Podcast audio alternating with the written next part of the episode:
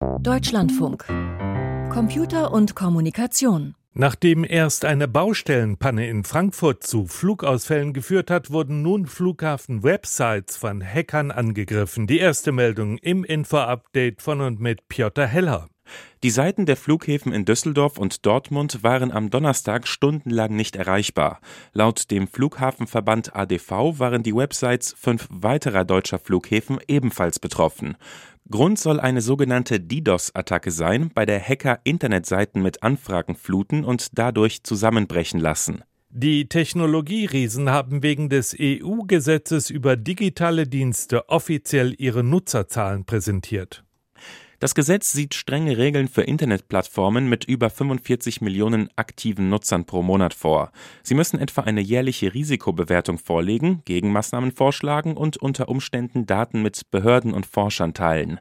Gestern lief die Frist aus, die Nutzerzahlen zu melden. Twitter liegt demnach mit gut 100 Millionen Nutzern in der EU deutlich über der Grenze Google meldete bei seinen Karten- und Spielediensten jeweils mehr als 200 Millionen, bei der Suchmaschine über 300 und bei YouTube mehr als 400 Millionen Nutzer. Facebook, Instagram, Amazon, Microsofts Bing, die chinesischen Plattformen Alibaba und TikTok sowie Apples App Store landeten ebenfalls über dem EU-Schwellwert. Das Bundesverfassungsgericht legt der Polizei beim Durchforsten von Datenbanken strengere Regeln auf. Es geht um eine Software, die Querverbindungen zwischen Datenbanken herstellt. Das System soll laut dem Hessischen Landeskriminalamt etwa bei der großen Razzia gegen sogenannte Reichsbürger geholfen haben. Es habe eine Verbindung zwischen einer Telefonüberwachung und einem Verkehrsunfall gefunden und so die für die Festnahme einer Person notwendigen Personalien offengelegt. Wie das Verfassungsgericht nun entschied, sind die Regelungen zur Nutzung der Software in Hessen und Hamburg zu weit gefasst. Dadurch würden Grundrechte verletzt. So ließen diese Systeme etwa eine breite Einbeziehung von Daten Unbeteiligter zu. Die Richter fordern Nachbesserungen. Bei YouTube gibt es einen Führungswechsel. Die Chefin Susan Wojcicki tritt nach neun Jahren an der Spitze der Videoplattform zurück. Sie gilt als enge Vertraute der Google-Gründer Larry Page und Sergey Brin.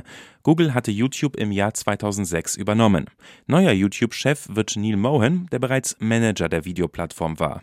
Wie die Washington Post hervorhebt, würden nun alle großen Social-Media- und Unterhaltungsplattformen von Männern geführt. Wojcickis Rücktritt folge auf eine Reihe ähnlicher Schritte in der Branche. Microsoft arbeitet daran, die Chat-Funktion seiner Suchmaschine einzuschränken. Denn die auf KI basierte Erweiterung der Suchmaschine Bing liefert mitunter unerwünschte Antworten. Das letzte Woche vorgestellte System kann Nutzern zum Beispiel Fragen beantworten, Zusammenhänge erklären oder Rezepte vorschlagen. Doch immer wieder gibt es Beschwerden, dass es bei den generierten Texten beispielsweise einen feindseligen Ton an den Tag lege oder die Nutzer mit Diktatoren vergleiche. Gestern kündigte Microsoft zudem an, die einzelnen Chats mit Bing auf fünf Fragen zu beschränken, da längere Unterhaltungen das System verwirren könnten.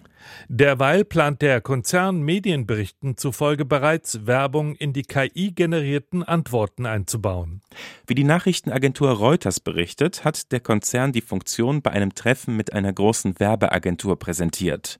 Ein Manager der Agentur, der anonym bleiben wollte, habe erklärt, Microsoft plane gegen Bezahlung Werbelinks in die computergenerierten Antworten einzubauen.